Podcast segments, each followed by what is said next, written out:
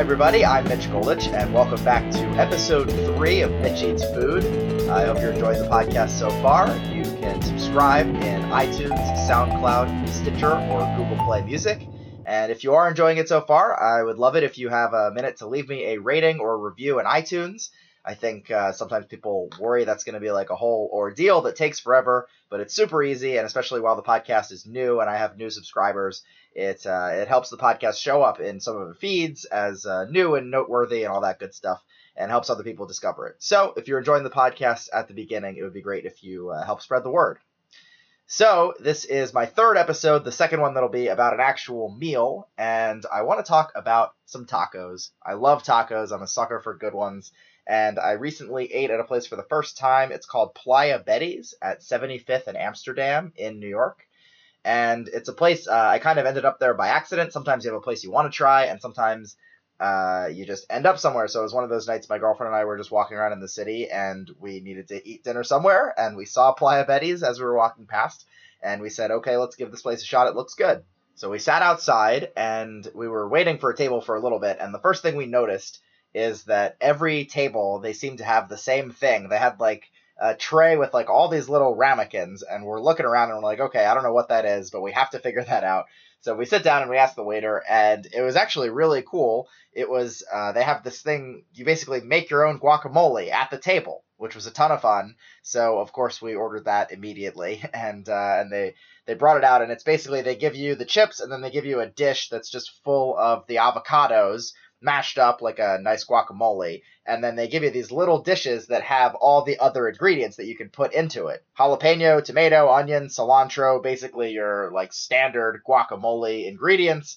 And so we put that in, but then they also had cool stuff. They had pomegranate seeds and they had uh, a little dish of habanero peppers, which, uh, you know, people typically know that habanero is very hot and it's fun having a, a whole dish of it there because you're definitely uh, at least I was tempted to try some and you're like oh it can't be that hot. And, and like I ate uh, they were like diced up into little cubes and I put like a little bit in my mouth and it was extremely hot uh, but then uh, put some of it into the guac.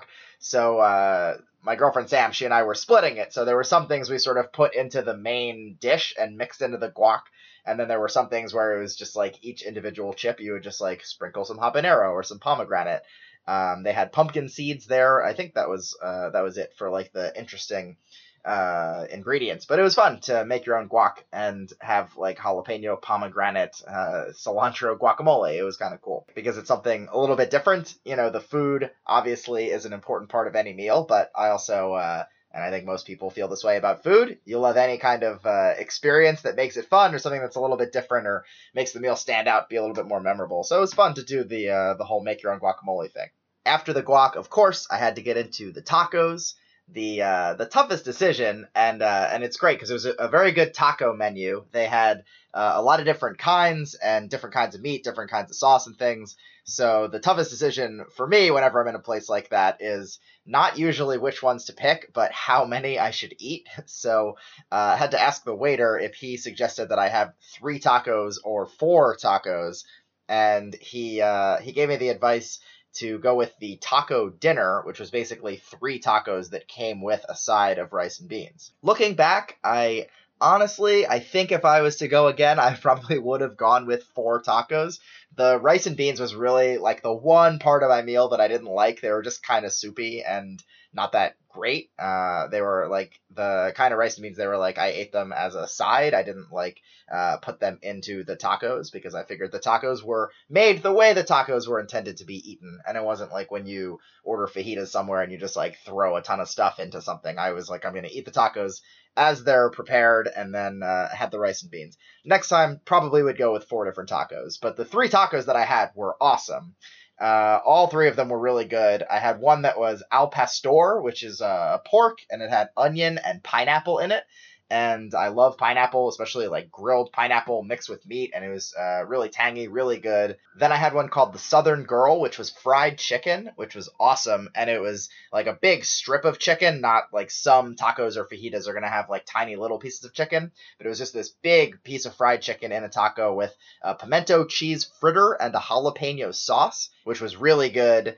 And then the third one, which well, it's hard to pick a favorite. Southern Girl might have been my favorite, but the the third one was also really good. It was a short rib, which just had a ton of great flavor. I'm going to read the description because the description's great uh, and really interesting. It says short rib braised with Mexican Coke, topped with pickled red onion, cilantro, cotija cheese, and Mexican Coke gravy.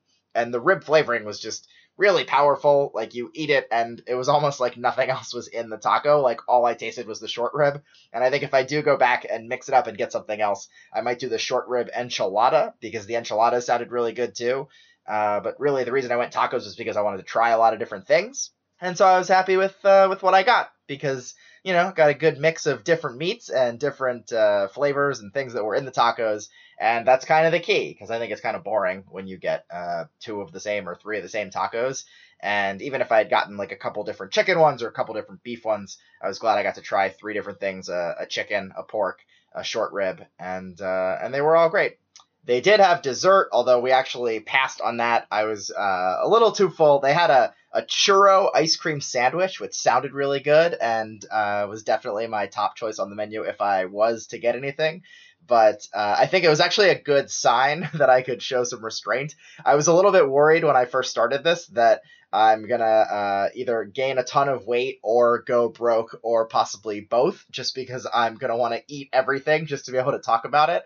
Uh, but really, uh, it's a good sign that I can limit myself and just eat the amount that I'm planning on eating anyway, and not uh, let the podcast totally take over my life and my decisions and ordering because uh, there was definitely some temptation to to eat this churro ice cream sandwich, but was able to let that one go. I did have a margarita, so that was part of why I was uh, a little bit full. But uh, you know, margarita is good with some tacos, so why not? And then that was it. Uh, and the, although I did want to say, there's one other uh, cool thing about the restaurant is that the check came back with a secret menu. Uh, I do have a picture of the secret menu on my phone, but I won't reveal it to you because uh, it's a secret, and now I'm in on the secret. And who am I to give away their secrets to you? But I thought it was a fun little gimmick and uh, a cool way for them to try and bring people back in. Uh, there was one appetizer on it that sounds pretty good. I think for the most part, I would stick with the main menu instead of veering off to the secret menu. But I thought it was a clever little idea that they had, and it was a, a little fun thing to, to find out about at the end of the meal. So I will be sure to let you know if I ever make it back to Playa Betty's at 75th and Amsterdam in the meantime, that's going to do it for episode three. Thanks again for listening. Uh, you should definitely subscribe in iTunes, SoundCloud, Stitcher, or Google Play Music, wherever you listen to podcasts.